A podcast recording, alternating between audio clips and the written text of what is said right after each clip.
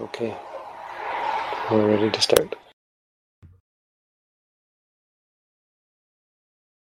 Um, yes, we're on page 124, section 42 of chapter 4 of the Visuddhimagga. And Aurora, could you start us off?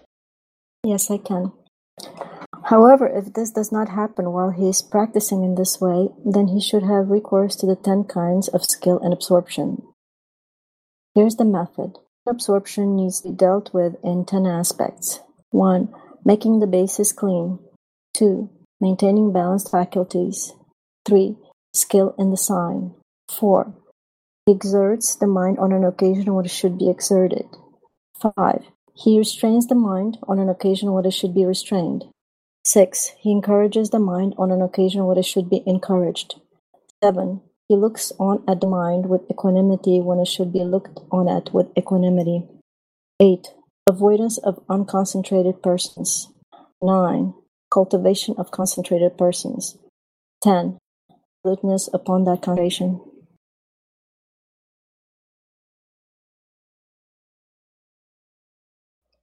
Thank you. David, can you read 43? Yes, can I be heard? Uh, yes, loud and clear. Thank you. Herein, making the basis clean is cleansing the internal and the external basis. For when his head hair, nails, and body hair are long, or when the body is soaked with sweat, then the internal basis is unclean and unpurified. But when an old, dirty, smelly robe is worn, or when the lodging is dirty, then the external basis is unclean and unpurified. When the external and external bases are unclean, then the knowledge in the consciousness and consciousness concomitant that arise is unpurified, like the light of a lamp flame that arises with an unpurified lamp bowl wick and oil as its support. Formations do not become evident to one who tries to comprehend them with unpurified knowledge, and when he devotes himself to his meditation subject, it does not come to growth, increase, or fulfillment. But when the internal and external bases are clean, then the knowledge in the consciousness and consciousness concomitants that arise is clean and purified, like the light of a lamp's flame that arises when a purified lamp bowl, wick, and oil as its support. Formations become evident to one who tries to comprehend them with purified knowledge. And as he devotes himself to his meditation subject, it comes to grow, increase, and fulfillment. Maintaining balanced faculties is equalizing the five faculties of faith and the rest.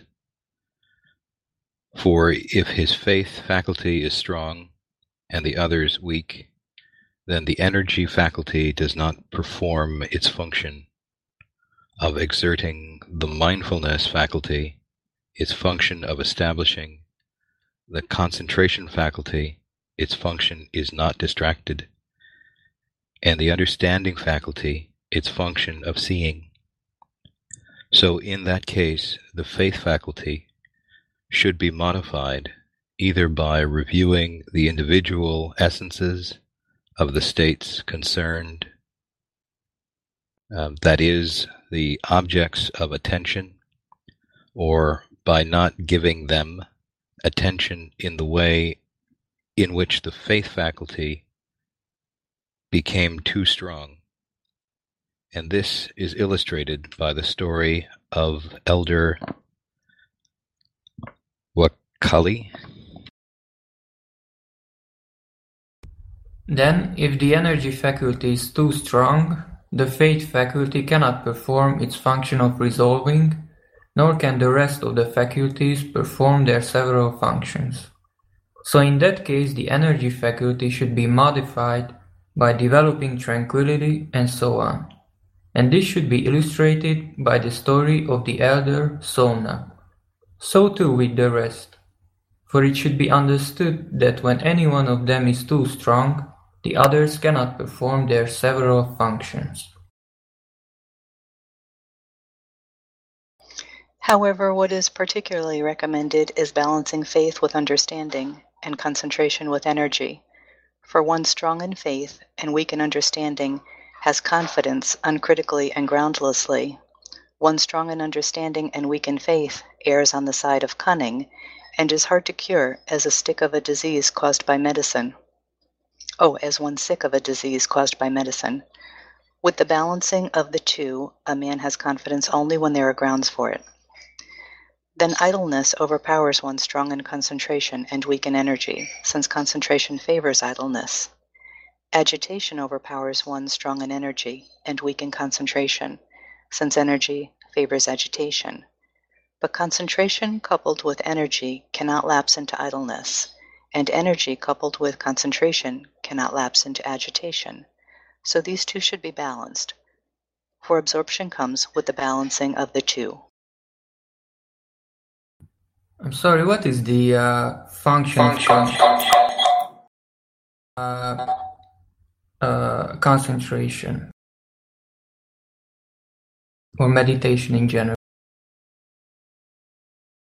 The function of concentration? It says uh, one strong in understanding and weak in faith errs on the side of cunning. Right. How does cunning uh, come into the picture? Cunning means the person uh, uses their understanding to uh, avoid the investigation of the truth. So, to, for example, rationalize their defilements, you know, I, I'm not really angry, I just, you know, write to, it's proper for me not to accept this situation because yada yada yada. You know, they'll, they'll find excuses for themselves. That keeps them from actually um, following the path. Thank you, Bhante.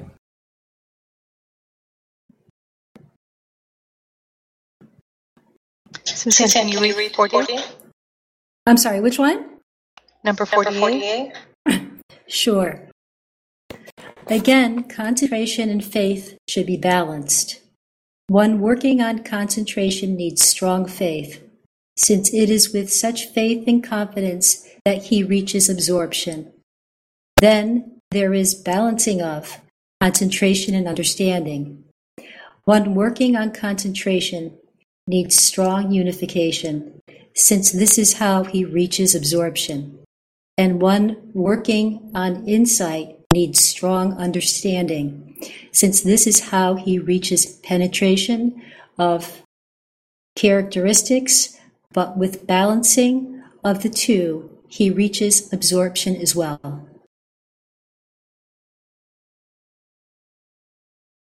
Strong mindfulness, however, is needed in all instances. For mindfulness protects the mind from lapsing into agitation through faith, energy, and understanding, which favor agitation, and from lapsing into idleness through concentration, which favors idleness. So it is as desirable in all instances as a seasoning of salt in all sauces, as a prime minister in all the king's business. Hence it is said, and mindfulness has been called universal by the Blessed One. For what reason? Because the mind has mindfulness as its refuge, and mindfulness is manifested as protection, and there is no exertion and restraint of the mind without mindfulness. Skill in the sign is skill in producing the as yet unproduced sign of unification of mind through the earth kasina era, in developing the sign when produced, and skill in protect the sign when obtained by development.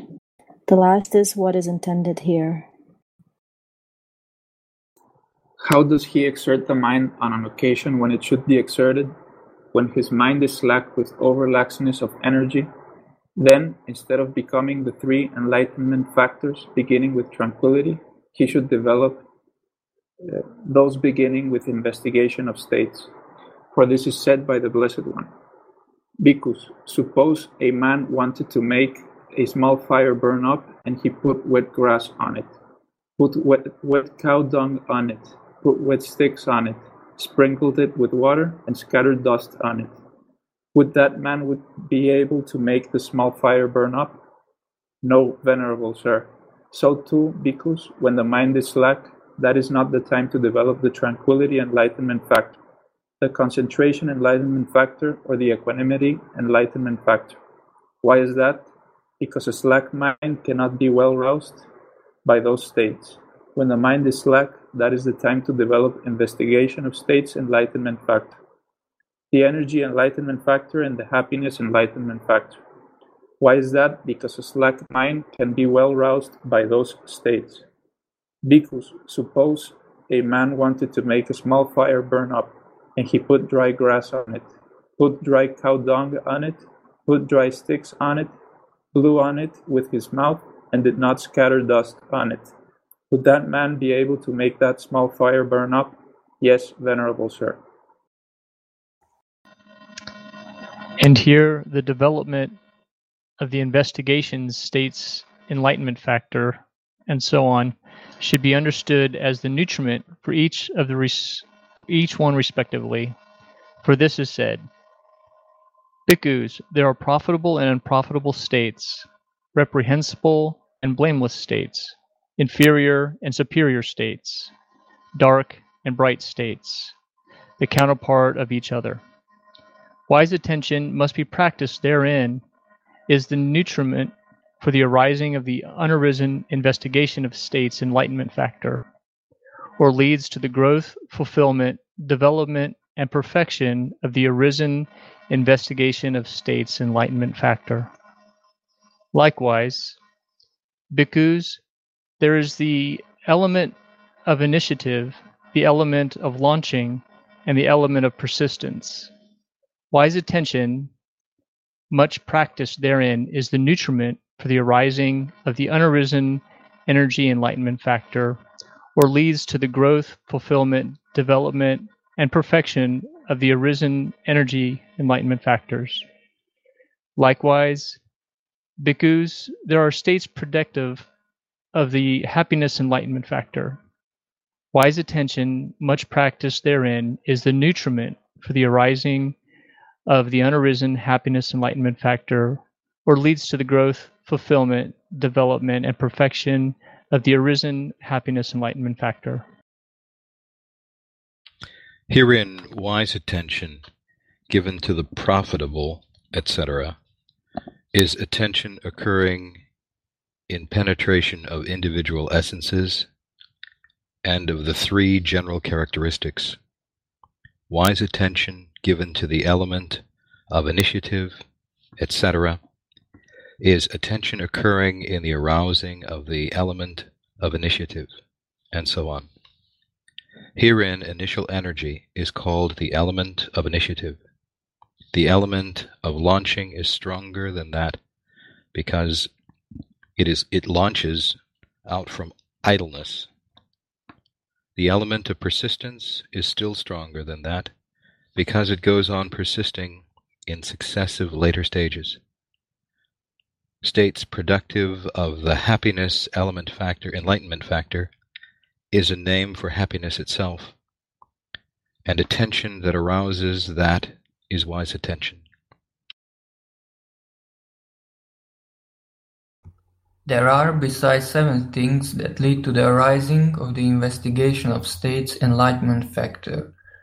First asking questions, two making the basis clean, three balancing the faculties, four avoidance of persons without understanding, five cultivation of persons with understanding, six reviewing the field for the exercise of profound knowledge, seven resoluteness upon that investigation of states. Bhante, when he says making the basis clean, is that the sila?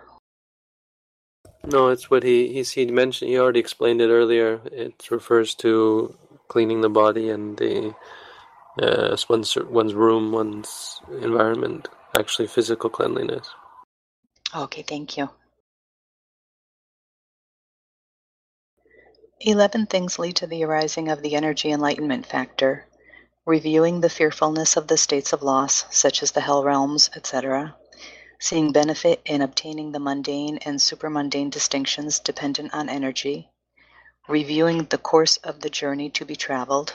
Thus, the path taken by the Buddhas, Pacceka Buddhas, and the great disciples has to be taken by me, and it cannot be taken by an idler. Being a credit to the alms food by producing great fruit for the givers, reviewing the greatness of the Master thus, my Master praises the energetic, and this unsurpassable dispensation that is so helpful to us is honored in the practice, not otherwise. Reviewing the greatness of the heritage, thus, it is the great heritage called the good Dhamma that is to be acquired by me and cannot be acquired by an idler. Removing stiffness and torpor by attention to perception of light, change of postures, frequenting the open air, etc. Avoidance of idle persons, cultivation of energetic persons, reviewing the right endeavors, resoluteness upon that energy.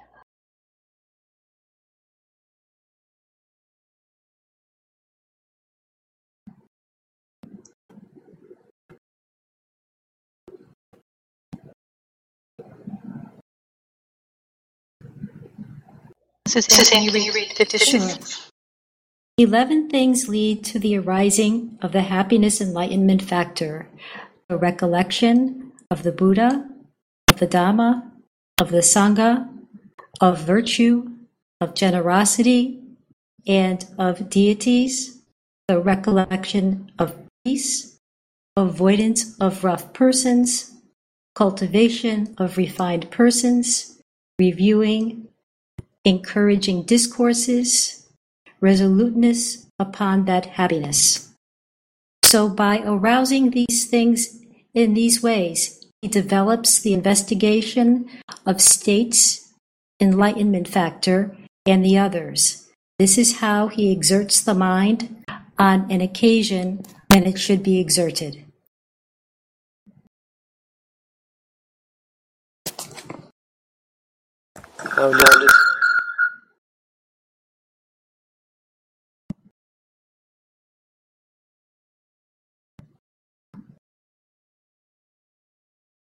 How does he restrain the mind on an occasion when it should be restrained? When his mind is agitated through over energeticness, etc., then instead of developing the three enlightenment factors beginning with investigation of states, he should develop those beginning with tranquility. For this is said by the Blessed One. Bhikkhus, suppose a man wanted to extinguish a great mass of fire, and he put dry grass on it, etc., and did not scatter dust on it, would that man be able to extinguish that great mass of fire? No, venerable sir. So too, bhikkhus, when the mind is agitated, that is not the time to develop the investigation of states enlightenment factor, the energy enlightenment factor, or the happiness enlightenment factor. Why is that? Because the agitated mind cannot well be quieted by those states. When the mind is agitated, that is the time to develop the tranquility enlightenment factor, the concentration enlightenment factor, and the equanimity enlightenment factor. Why is that? Because an agitated mind can be well can well be quieted by those states. Bhikkhus, suppose a man wanted to extinguish a great mass of fire, and he put wet grass on it and scattered dust on it. Would that man be able to extinguish that great mass of fire? Yes, venerable sir. Here the development of the tranquility, enlightenment factor, etc., should be understood as the nutriment for each one respectively, for this is said, Bhikkhus, there is bodily tranquility and mental tranquility. Wise attention, much practice therein, is the nutriment for the arising of the unarisen tranquility enlightenment factor, or leads to the growth, fulfillment, development, and perfection of the arisen tranquility enlightenment factor. Likewise, Bhikkhus, there is the sign of serenity, the sign of non-diversion. Wise attention, much practice therein, is the nutriment for the rising of the unarisen concentration enlightenment factor, or it leads to the growth, fulfillment, development, and perfection of the arisen concentration enlightenment factor. Likewise, because there are states productive of the equanimity enlightenment factor. Wise attention, much practiced therein, is the nutriment for the arising of the unrisen equanimity enlightenment factor, or at least to the growth, fulfillment, development, and perfection of the arisen equanimity enlightenment factor. Herein, wise attention given to the three instances is attention occurring in arousing tranquillity. By observing the way in which they arose in him earlier, the sign of serenity is a term for serenity itself, and non-diversion is a term for that too in the sense of non-distraction. There are, besides, seven things that lead to the arising of the tranquility enlightenment factor using superior food, living in a good climate, maintaining a pleasant posture, keeping to the middle, avoidance of violent persons, cultivation of persons tranquil in body, resoluteness upon that tranquility. Eleven things lead to the arising of the concentration enlightenment factor. 1. Making the basis clean. 2. Skill in the sign. 3. Balancing of the faculties. 4. Restraining the mind on occasion. 5. Exerting the mind on occasion. 6. Encouraging the listless mind by means of faith and sense of urgency. Seven, looking on the looking on with equanimity at what is occurring rightly. Eight, avoidance of unconcentrated persons. Nine, cultivation of concentrated persons. Ten, reviewing of the jhanas and liberation. Eleven, resoluteness upon that concentration.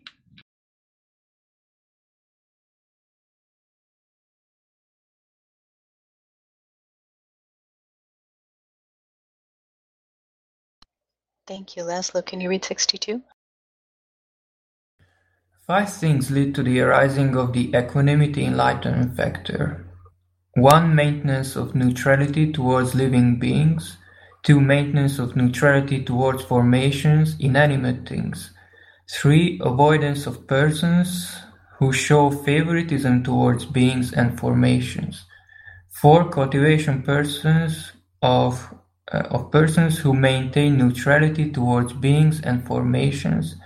5. Resoluteness upon that equanimity. So by arousing these things in these ways he develops the tranquility enlightenment factor as well as the others. This is how he restrains the mind on an occasion when it should be restrained.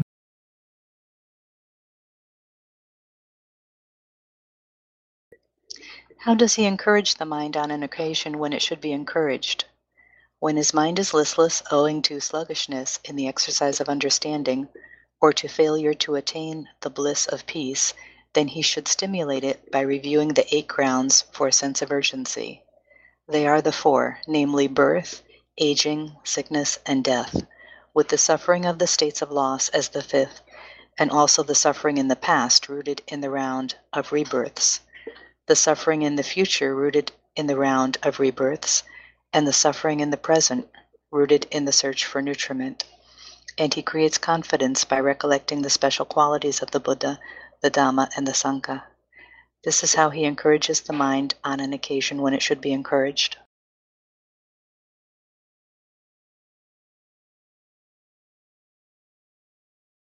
Sanka, can you read 64?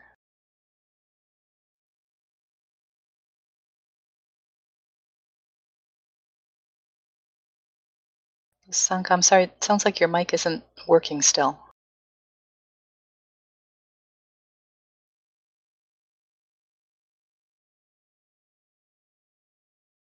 I'm sorry, we don't hear you. I think we're going to have to skip over you this time. We, we're not hearing you.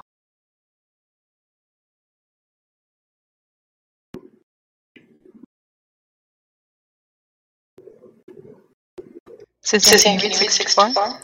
Sure. Uh, seven. How does he look on at the mind with equanimity on an occasion when it should be looked on at with equanimity? When he is practicing in this way and his mind follows the road of serenity, occurs evenly on the object, and is unidle unagitated, and not list- listless. Then he is not interested to exert or restrain or encourage it. He is like a charioteer, where the horses are progressively progressing evenly. This is how he looks on at the mind with equanimity, on the occasion when it should be looked on at with equanimity. Avoidance of unconcentrated persons is keeping far away from persons who have never trodden the way of renunciation, who are busy with many affairs, and whose hearts are distracted. Cultivation of concentrated person, persons is approaching periodically persons who have trodden the way of renunciation and have obtained concentration. Resoluteness upon that is the state of being resolute upon concentration the meaning is, given giving concentration importance, tending, leaning, and inclining to concentration. This is how the tenfold skill in concentration should be undertaken. Any man who acquires this sign, the tenfold skill will need to heed in order for absorption to gain, thus achieving his bolder goal. But if in spite of his efforts no result comes that might requite, his work, still a wise wight, persists, never his task relinquishing. Since a tyro, if he gives up, thinking not to continue in the task, never gains distinction, here no matter how small at all. A man wise in temperament notices how his mind inclines, energy and serenity, always he couples each to each. Now his mind, seeing that it holds back, he prods, now the restraining rein, tightening, seeing it all too hard, guiding with even pace the race. Well controlled bees get the pollen, well balanced efforts meet the treat. Leaves, thread, and ships, and oil tubes too, gain thus, not otherwise, the prize. Let him set aside his lacks, also this agitated state, steering here his mind at the sign, as the bee and the rest suggests. Here is the explanation of the meaning. When a too clever bee learns that a flower on a tree is blooming, it sets out hurriedly, overshoots the mark, turns back, and arrives when the pollen is finished. And another, not, not clever enough bee, who sets out with too slow a speed, arrives when the pollen is finished too. But a clever bee sets out with, a with balanced spe speed, arrives with, with ease at the cluster of flowers, takes as much pollen as it pleases, and enjoys the honey too. Again, when a surgeon's pupils are being trained in the use of the scalpel on a lotus leaf in a dish of water, one who is too clever applies the scalpel hurriedly and either cuts the lotus leaf in two or pushes it under the water. And another, who is not clever enough, does not even dare to touch it with the scalpel for fear of cutting it into two and pushing it under. But one who is clever shows the scalpel stroke on it by means of balanced effort, and being good at his craft, he is rewarded on such occasions. Again, when the king announces anyone who can draw out a spider's thread four fathoms long shall receive four thousand. One man who is too clever breaks the spider's thread here and there by pulling it hurriedly. Another who is not too not clever enough does not dare to touch it with hand with his hand for fear of breaking it. But a clever man pulls it out, starting from the end with the balance with a balanced effort, winds it on a stick, and so wins the prize. Again, a too clever skipper hoists full sails in a high wind and sends his ship adrift, and another not clever enough skipper lowers his sails in a light wind and remains where he is, but a clever skipper hoists full sails in a light wind, takes in half his sails in a high wind, and so arrives safely at his desired destination. Again, when a teacher says, anyone who fills the oil tube without spilling any oil will win a prize, one who is too clever fills it hurriedly out of greed for the prize, and he spills the oil, and another who is not clever enough does not dare to pour the oil at once for fear of spilling it, but one who is clever fills it with a balanced effort and wins the prize.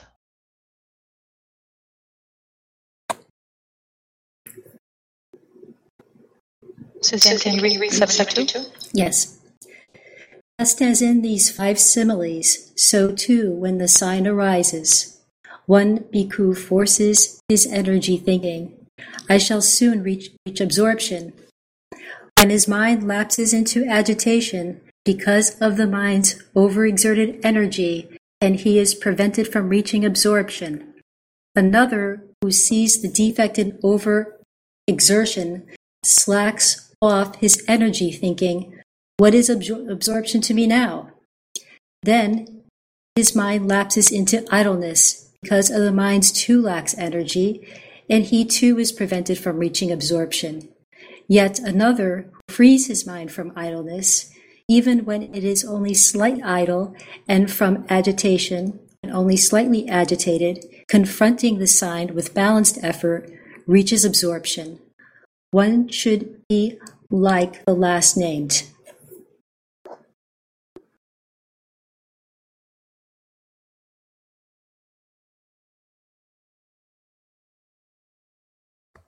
It was with reference to this meaning that it was said above. Well-controlled bees get the pollen, well-balanced effort meets to meet to treat.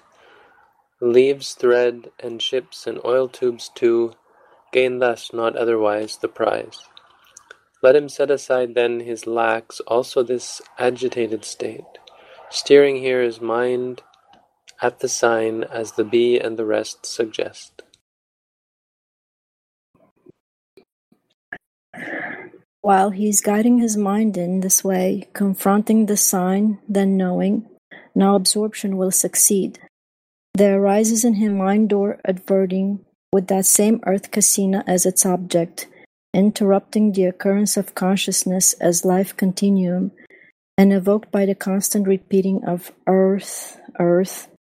After that, either four or five impulsions impel on that same object, the last one of which is an impulsion of the fine material sphere. The rest are of the sense sphere, but they have stronger applied thought, sustained thought, happiness, bliss, and unification of mind than the normal ones. They are called preliminary work consciousnesses because they are the preliminary work for absorption, and they are also called access consciousnesses because of their nearness to absorption, because they happen in its neighborhood, just as the words village access, city access are used for a place near to a village, etc. And they are also called conformity consciousnesses because they conform to those that precede the preliminary work consciousnesses and to the absorption that follows. And the last of these, also called change of lineage because it transcends the limited sense sphere lineage and brings into being the exalted fine material sphere lineage.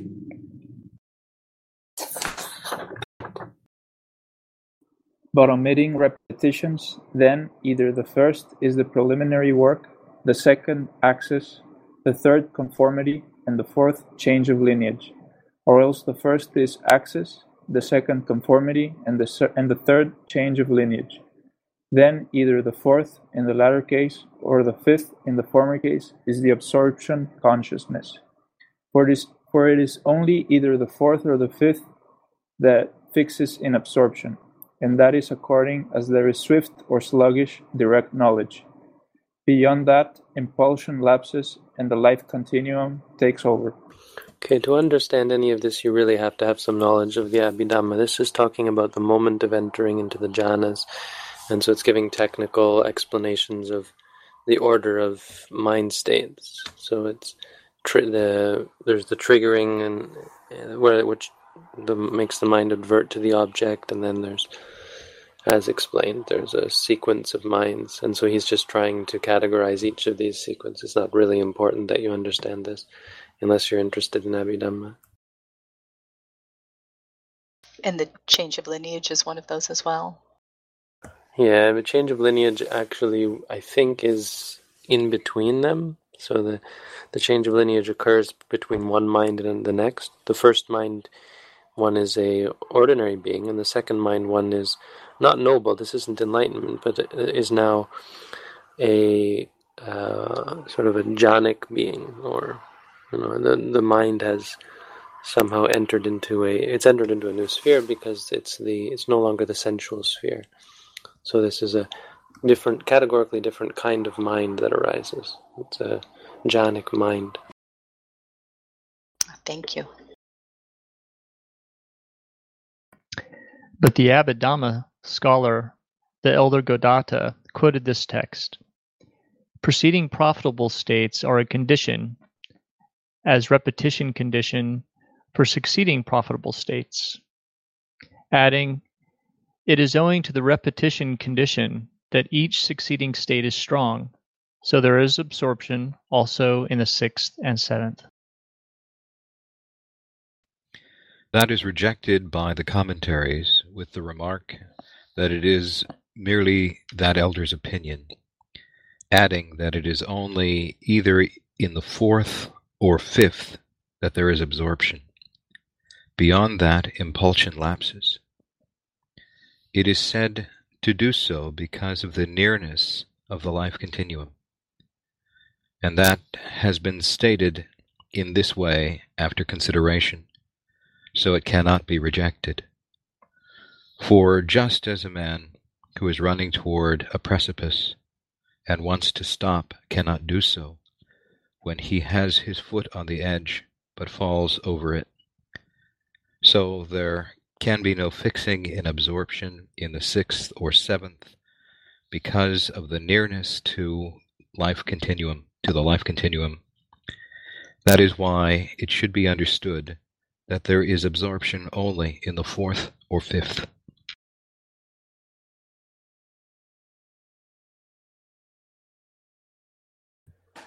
But that absorption is only of a single conscious moment. For there are seven instances in which the normal extent of the cognitive series does not apply. They are in the cases of the first absorption the mundane kinds of direct knowledge, the four paths, fruition next after the path, life continuum jhana, in the fine material and immaterial kinds of becoming, the base consisting of neither perception nor non-perception as a condition for cessation of perception and feeling, and the fruition attainment in one emerging from cessation. Here the fruition next after the path does not exceed three consciousnesses in number. The consciousnesses of the base consisting of neither perception nor non-perception as a condition for cessation do not exceed two in number. There is no measure of the number of consciousnesses in the life continuum in the fine material and immaterial kinds of becoming. In the remaining instances, the number of consciousnesses is one only, so absorption is of a single consciousness moment. After that it lapses into the life continuum. Then the life continuum is interrupted by adverting for the purpose of reviewing the jhana next to which comes the reviewing of the jhana. Can I ask a question? Yeah. Are jhanas specific to samatha or can they also be uh, relevant in a vipassana context? These jhanas are specifically samatha, but the word jhana means meditation. So the commentaries recognize two types of jhana. This one is called uh, Arammanupani jhana, a jhana that takes a single object. So you, in this case, earth, you're focusing only and solely on earth, and you enter into a state of meditation based on that. The other type of jhana is called Lakkhanupani jhana, where you focus on the three characteristics. And so there's a meditation that is based on multiple objects that are impermanent, suffering, and non self. It's a different kind of jhana. But uh, all we're talking about here is the the the what we call the samatha jhanas or the arammanupani jhanas. Thank you. Bhante, the Abhidhamma that was historically that took place at the same time as the you know as the other parts of the Tipitaka, or was that later? According to our texts, it um, was something that the Buddha contemplated right after he became enlightened, and then went and taught in the heavens.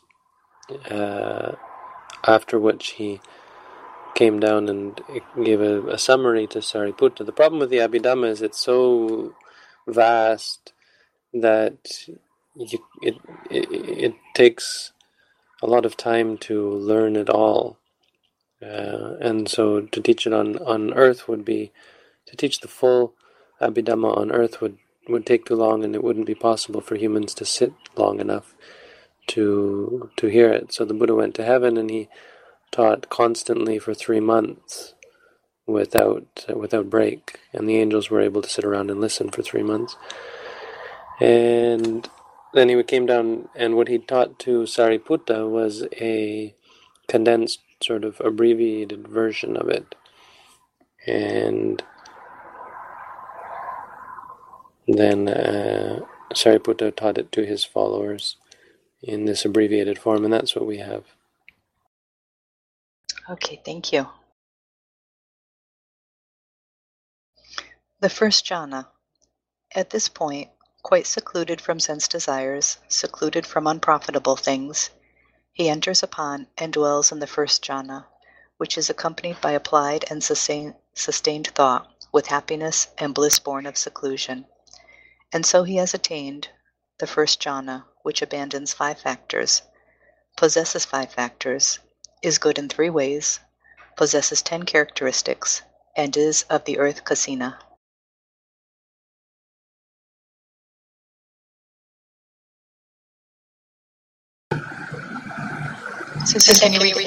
Yes. Uh, herein, quiet, secluded from sense desires, means having secluded himself from, having become without, having gone away from sense desires.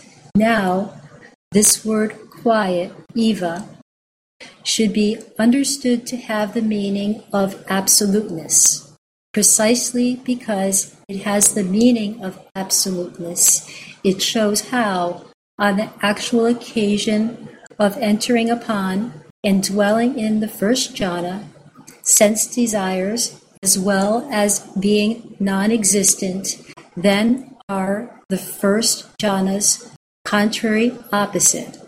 And it also shows that the arrival takes place only Eva through the letting go of sense desires.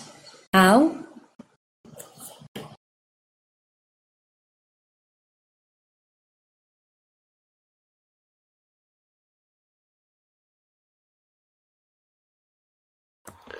When absoluteness is introduced thus, quite secluded from sense desires, what is expressed is this Sense desires are certainly incompatible with this jhana, when they exist, it does not occur, just as when there is darkness there is no lamplight. It is only by letting go of them that it is reached, just as the further bank is reached only by letting go of the near bank. This is why absoluteness is introduced.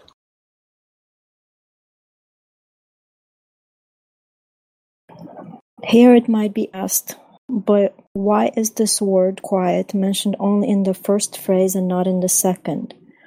How is this might he enter upon and dwell in the first jhana even when not secluded from unprofitable things? It should not be regarded in that way.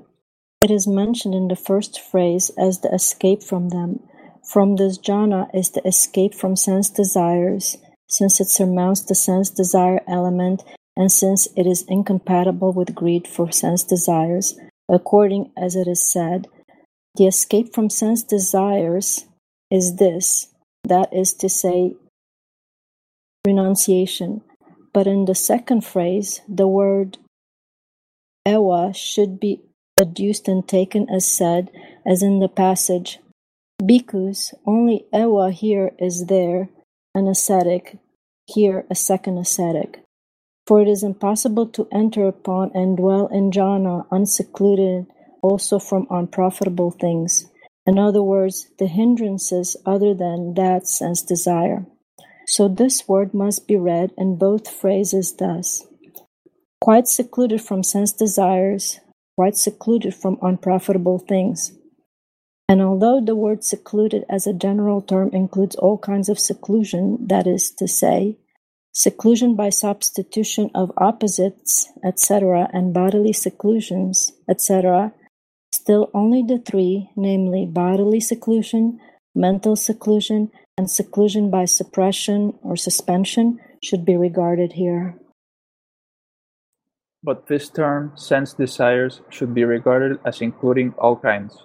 That is to say, sense desires as object as given in the Niddesa in the passage beginning. What are the sense desires as object?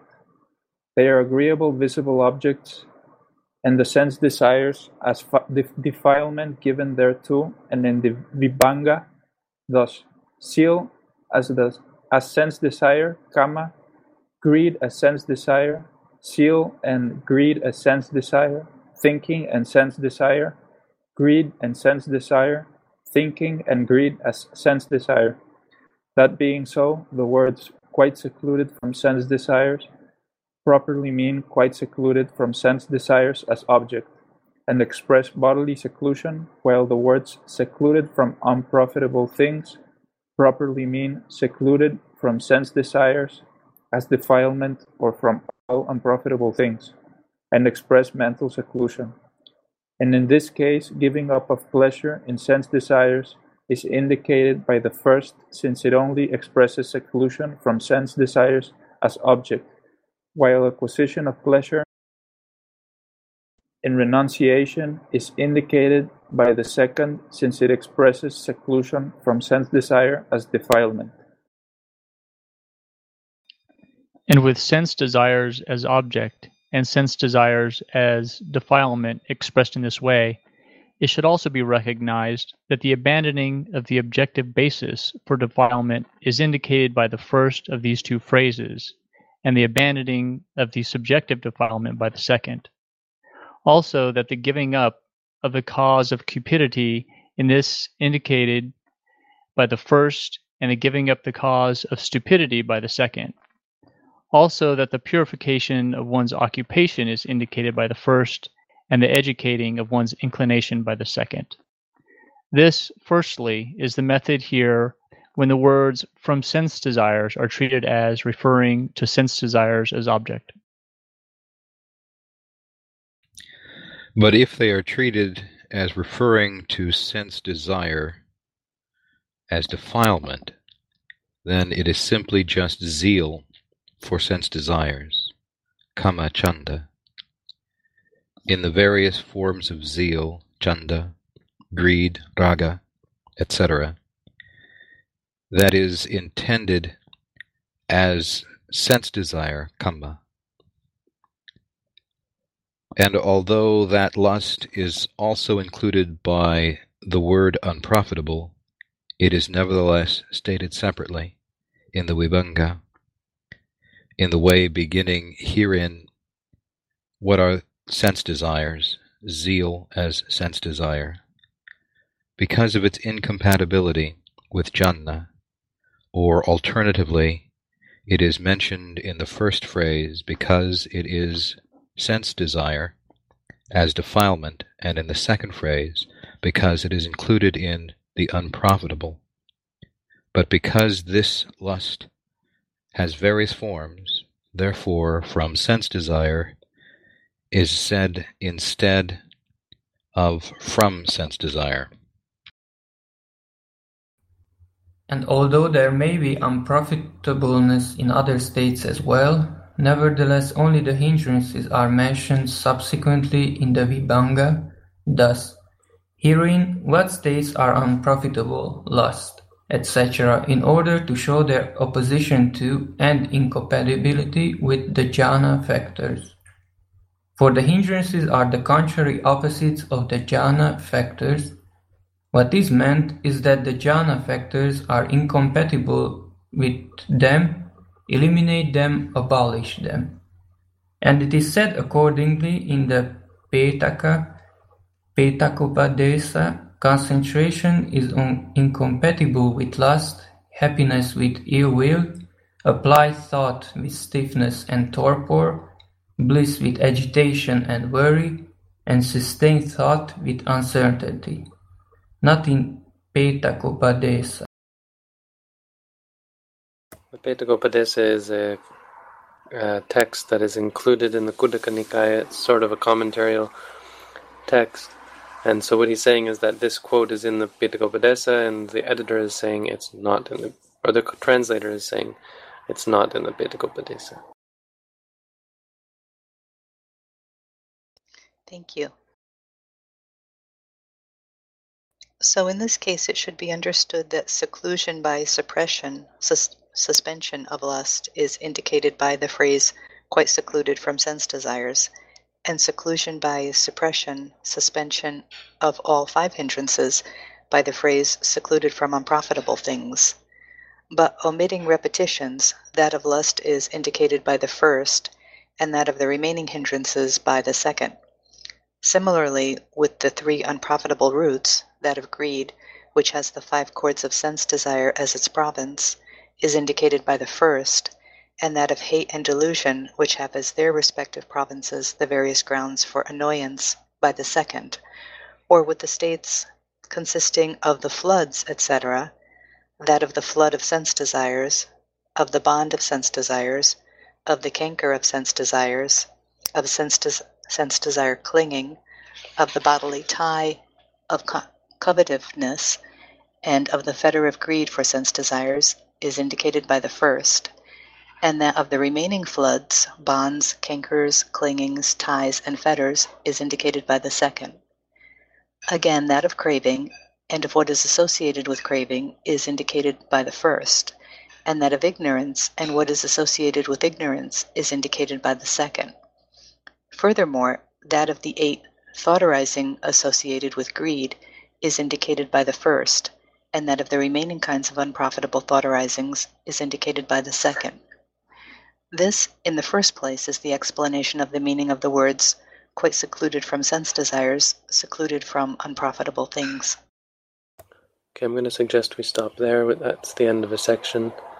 That's getting it. That's dealing with things that are abandoned by the jhanas. Uh, now we'll get into factors that are um, associated with the jhanas. So we'll leave that for next week.